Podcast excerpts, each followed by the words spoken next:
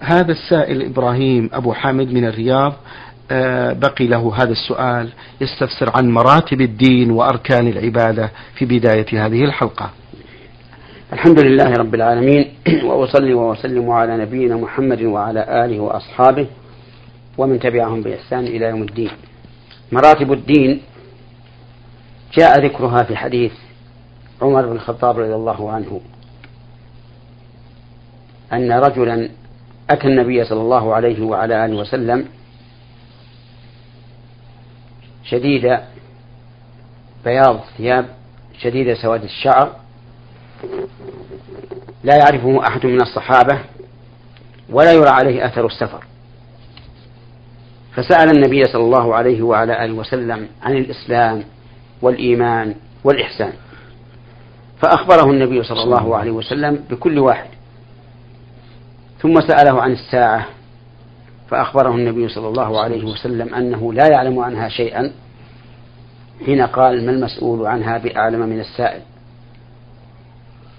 ثم سأله عن أماراتها يعني علاماتها القريبة فذكر منها النبي صلى الله عليه وسلم شيئين. ثم قال صلى الله عليه وسلم هذا جبريل أتاكم يعلمكم دينكم. فالدين هو إسلام وإيمان وإحسان. والإسلام هو شهادة أن لا إله إلا الله وأن محمد رسول الله وإقام الصلاة وإيتاء الزكاة وحج وصوم رمضان وحج بيت الله الحرام. والإيمان هو أن يؤمن العبد بالله وملائكته وكتبه ورسله واليوم الآخر والقدر خيره وشره.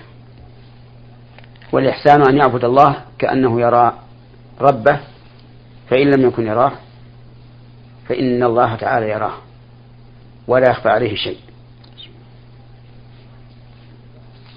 وأما الساعة فلا يعلمها إلا الله عز وجل فمن ادعى علمها فهو كاذب ومكذب في القرآن الكريم. لقوله تعالى يسألونك عن الساعة قل إنما علمها عند الله. يسألك الناس عن الساعة قل إنما علمها عند الله. أما العبادة فلها ركنان.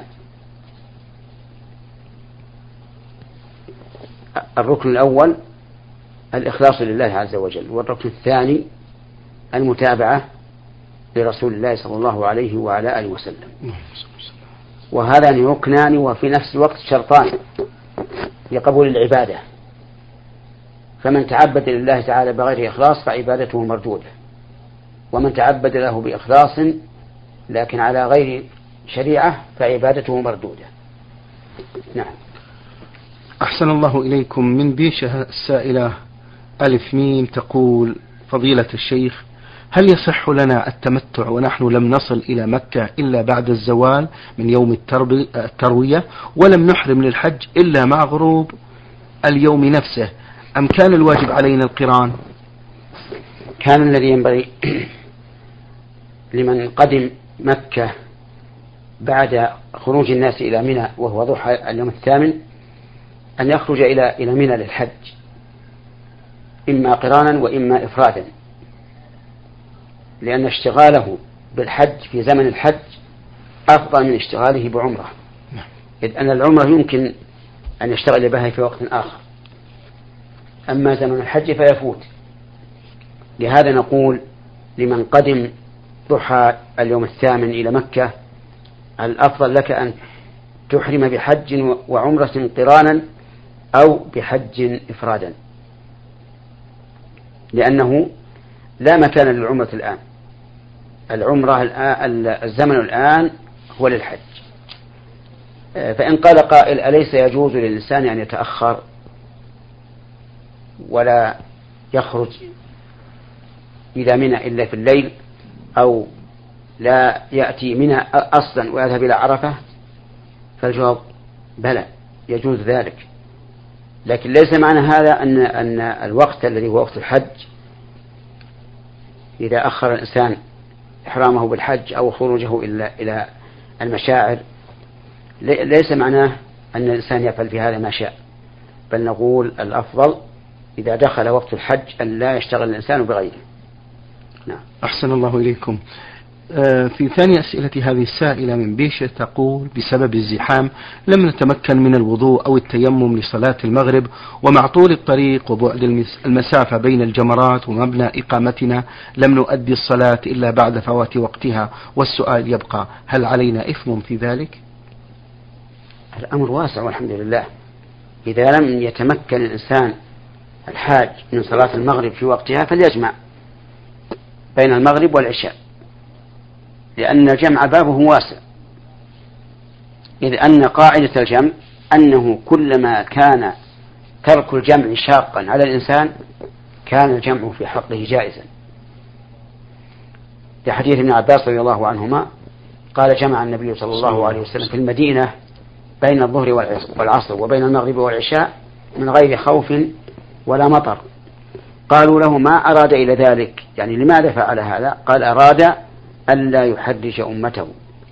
فدل هذا على أنه متى كان في ترك الجمع حرج أي مشقة فإنه جائز. على كل حال في الحضر أو في السفر. وأما تأخير الصلاة عن وقتها مثل أن يكون ذلك في وقت العصر. لم يصلي العصر. وضاق وقت الصلاة. وقرب غروب الشمس فهنا يجب أن يصلي في أي مكان. وليس بلازم أن يصلي في خيمته. والحمد لله أي مكان ينصرف إليه أو ينحرف إليه فإنه سيجد ما يصلي فيه نعم. نعم. بعد طواف الوداع قمنا بشراء الهدايا للأهل وطعام العشاء من غير نسيان هل علينا فدية في ذلك؟ يقول أهل العلم إنه لا بأس إذا طاف الإنسان للوداع أن يشتري حاجة في طريقه مثل الهدايا ومؤونة الطريق. قالوا وليس له أن يشتري شيئا للتجارة. فإن اشترى شيئا للتجارة فلا بد أن يعيد طواف الوداع. نعم. هذه رسالة وصلت من سائلة رمزت لاسمها بميم صاد ميم. تقول في السؤال الأول هل يجوز قتل الحشرات بالصعق الكهربائي؟ حيث إنه يوجد الآن أجهزة كهربائية على شكل لمبات مضيئة بلون معين تجذب إليها الحشرات فإذا لامستها هذه الحشرات تصعق كهربائيا فتموت دون أن تحترق. نعم, آه نعم لا بأس. التي هي على شكل لمبات من أجل قتل البعوض ونحوه من الحشرات. لأن هذا لا يدخل في, في التعذيب بالنار. إذ أن هذه الحشرة تصعق صعقا لا احتراقا. ثم إنه ربما لا يمكن دفع أذاها إلا بهذا. فإذا لم يمكن دفع أذاها إلا بالإحراق فلا بأس. وذلك لأن المقصود من النهي أنه لا يعذب برب النار إلا الله عز وجل هو أن الإنسان يريد أن يعذب بالنار لا أن يدفع الأذى بالنار. فدفع الأذى غير التعذيب نعم. أحسن الله إليكم. السائل يقول هل هناك بأس في أن يكثر الإنسان إذا نسي شيئا أو ضاع منه شيئا أن يكثر من ذكر الله على وجه غير مخصوص؟ كأن يقول لا إله إلا الله أستغفر الله لا إله إلا الله والله أكبر لا إله إلا الله ولا حول ولا قوة إلا بالله. ثم يقول بعد ذلك عسى ربي أن يهديني لأقرب من هذا رشدا. وذاك وذلك اتباعا لما ورد في سورة الكهف في قوله تعالى واذكر ربك إذا نسيت وقل عسى أن يهديني ربي لأقرب من هذا رشدا. أم أن هذا الأمر خاص بالآية السابقة؟ نعم. إذا نسى الإنسان حاجة فإنه يسأل الله تعالى أن يذكره بها. فيقول اللهم ذكرني ما نسيت وعلمني ما جهلت أو ما أشبه ذلك من الأشياء. وأما كون الذكر عند النسيان يوجب التذكر فهذا لا أدري عنه. نعم. والآية في سورة الكهف شيخ واذكر ربك إذا الآية يحتمل معناها اذكر ربك إذا نسيت لأن الله قال له ولا تقولن لشيء إني فاعل ذلك غدا إلا أن يشاء الله. واذكر ربك إذا نسيت يعني استثني بقولك إلا أن يشاء الله.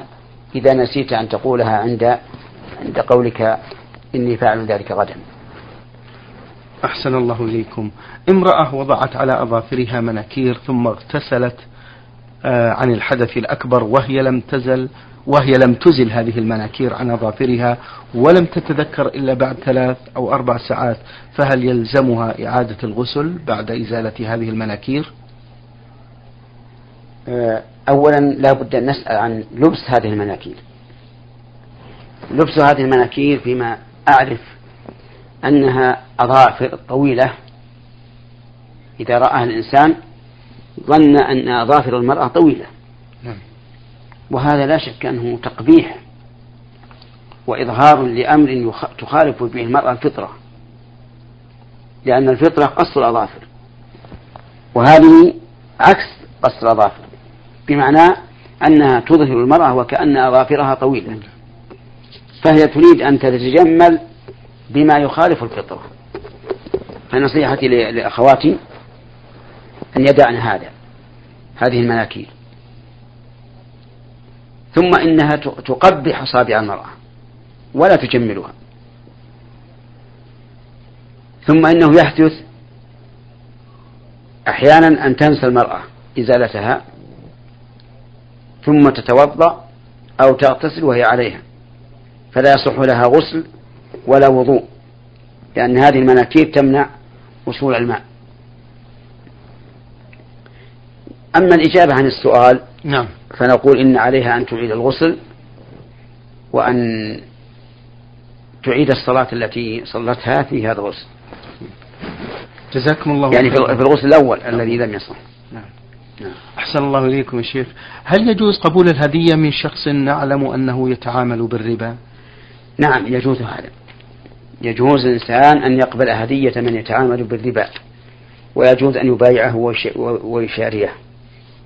ويجوز أن يجيب دعوته لأن النبي صلى الله عليه وسلم قبل الهدية من اليهود واشترى من يهودي طعاما لأهله إلا إذا علمنا أننا إذا كففنا عنه ولم نبايعه ولم نشاريه ولا نقبل هديته ارتدع عن الربا فحينئذ نفعل ذلك. لا نبيع معه ولا نشتري ولا نقبل هديته لأن هذا من باب التعاون على البر والتقوى. السائلة تذكر بأنهم مجموعة من المعلمات تقول نلتقي في المدرسة صباح آه، كل يوم. فهل يجب أن نتصافح مع بعضنا البعض كل صباح أم يكتفى بإلقاء السلام على المجموعة عامة عند الدخول إلى الإدارة أو غرفة المعلمات؟ نعم. إذا دخل الإنسان إلى مجلس قوم فإنه يسلم عليهم عموما. ولا يصافحهم. لأنني إلى ساعة هذه لم أعلم أنه جاء في السنة أن الرجل إذا دخل المجلس بدأ من أول من من من أول من يصادفه عند دخوله وجعل يصافحه حتى يدور على أهل المجلس كلهم وكان النبي صلى الله عليه وسلم إذا دخل أو إذا أتى إلى مجلس قوم جلس حيث ينتبه المجلس ولم يذكر أنه يدور على القوم فيصافح فيصافحهم ولم أعلم هذه العادة إلا من قريب. فقد كان علماؤنا ومشايخنا إذا دخلوا إلى المجلس إن كان قد آه، تركوا لهم مجلسا معينا ذهبوا إليه وجلسوا فيه وإلا جلسوا حيث يكرمهم أهل المجلس في المكان الذي يليق بهم. بدون أن يمروا على الناس ويصافحوهم ومن أراد أن يصافح القادم فليتقدم إليه عند استقراره في مكانه ويصافحه. فالذي أرى أن يكتفي الإنسان بالسلام العام ويج... ثم يجلس حيث ينتهي به المجلس. نعم. هذا السائل أبو عبد الله مقيم بالرياض. له مجموعة من الأسئلة يقول في الحديث عن الرسول صلى الله عليه وسلم من كتم علما ألجم بلجام من نار أو كما قال عليه الصلاة والسلام يقول السائل أنا أحفظ البعض من الأحاديث هل الواجب علي أن أبلغها أمام الناس في المساجد حيث لا أستطيع على ذلك أم ماذا أفيدوني مأجورين؟ الحديث الذي أشار إليه في من سئل عن علم فكتمه. نعم. فإنه يلجم بلجام من النار يوم القيامة. ومن علم علما فإن عليه أن يبلغه لقول النبي صلى الله عليه وسلم ليبلغ الشاهد منكم الغائب. وطرق التبليغ كثيرة إما أن يبلغه في مجلس أو في مسجد أو في فصل دراسي أو غير ذلك بقدر الاستطاعة. وينبغي إذا أراد أن يبلغه أن يتحين الفرص المناسبة حتى يقبل الناس إليه ويأخذ منه. نعم. أحسن الله إليكم يا شيخ. السائل يقول شاب يعمل ويعطي حصيلة عمله لوالده حيث إن والده يقوم بشتمه وسبه دائما ويتهمه بالتقصير بأنه يخبي بعض الشيء من راتبه ويعطيه لزوجته. فهل الراتب يعطى للأب الكامل؟ وجهونا حول هذا. الراتب ملك لمستحقه. ففي هذا المثال يكون الراتب ملكا للابن ليس لأحد عليه سلطان. إلا الأب. فله أن يأخذ من مال ولده ما شاء ما لم يضره. لكني أنصح الأب وأقول إذا لم يكن بك حاجة فدع ابنك وماله. يتوسع به على نفسه وعلى أهله.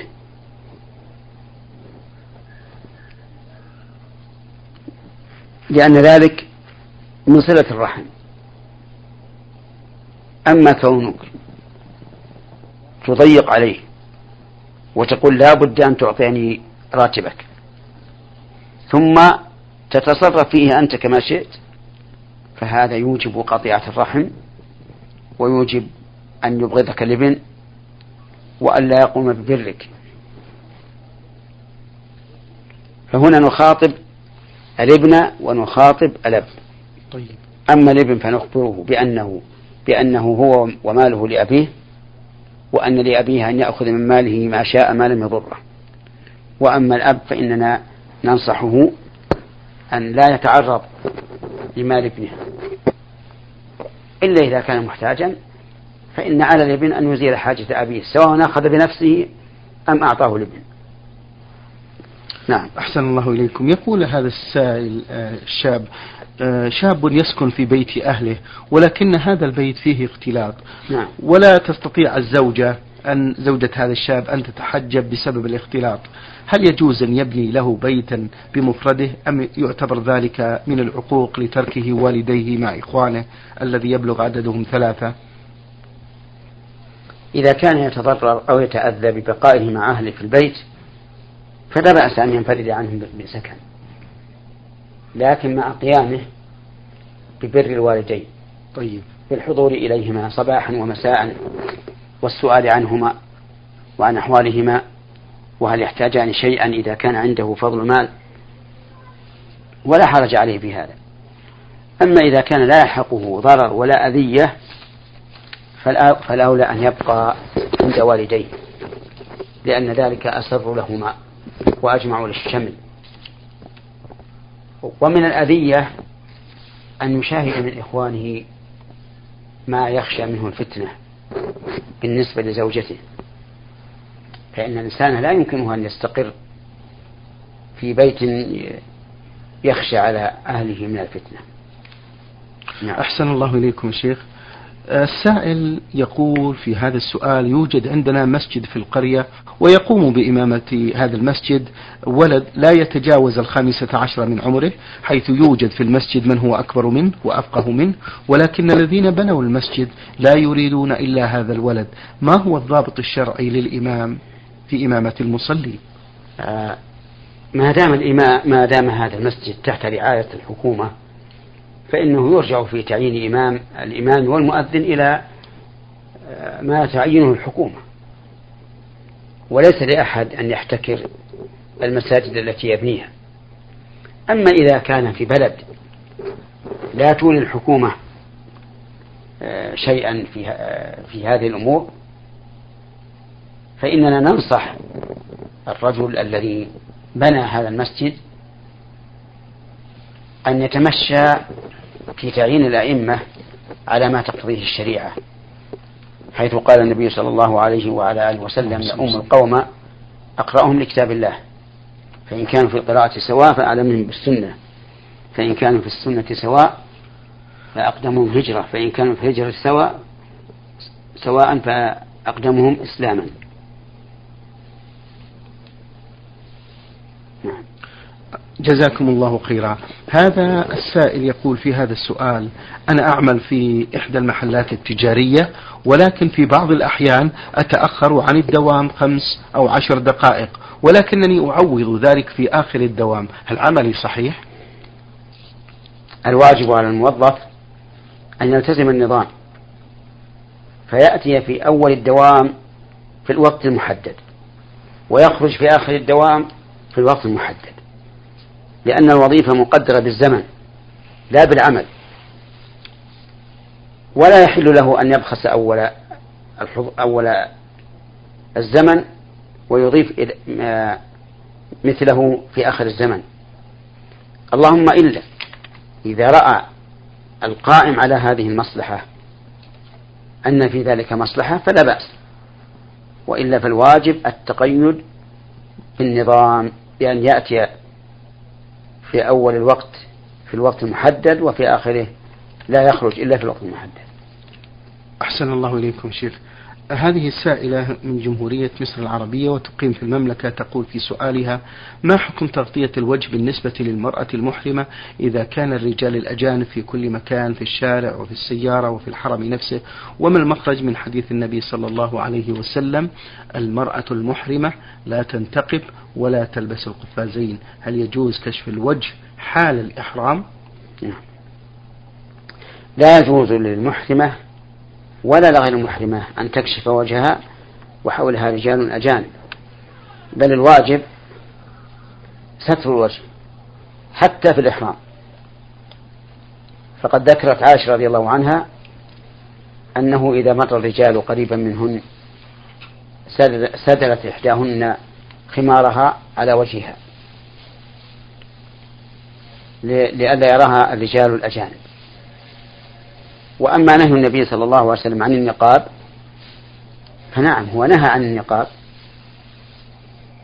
لكن إذا كان حولها رجال فلا بد من ستر الوجه. وإذا ستر وجهها في هذه الحال فلا شيء عليها. نعم. هل أخذ وسيلة لمنع الحمل لفترة معينة وهي فترة رضاعة الطفل حتى لا يؤثر عليه الحمل الجديد لحرمانه من إكمال الرضاعة. هل يجوز ذلك؟ أولا يجب أن نعلم أنه لا يؤثر على الرضيع أن الحمل لا يؤثر على الرضيع. ثانيا لو أرادت المرأة أن تمنع الحمل وقت الإرضاع لمشقة الحمل عليها فلا حرج. أن تستعمل ما يمنع الحيض. أو ما يمنع الحمل لكن بإذن الزوج. لأن الزوج له حق في الأولاد. نعم.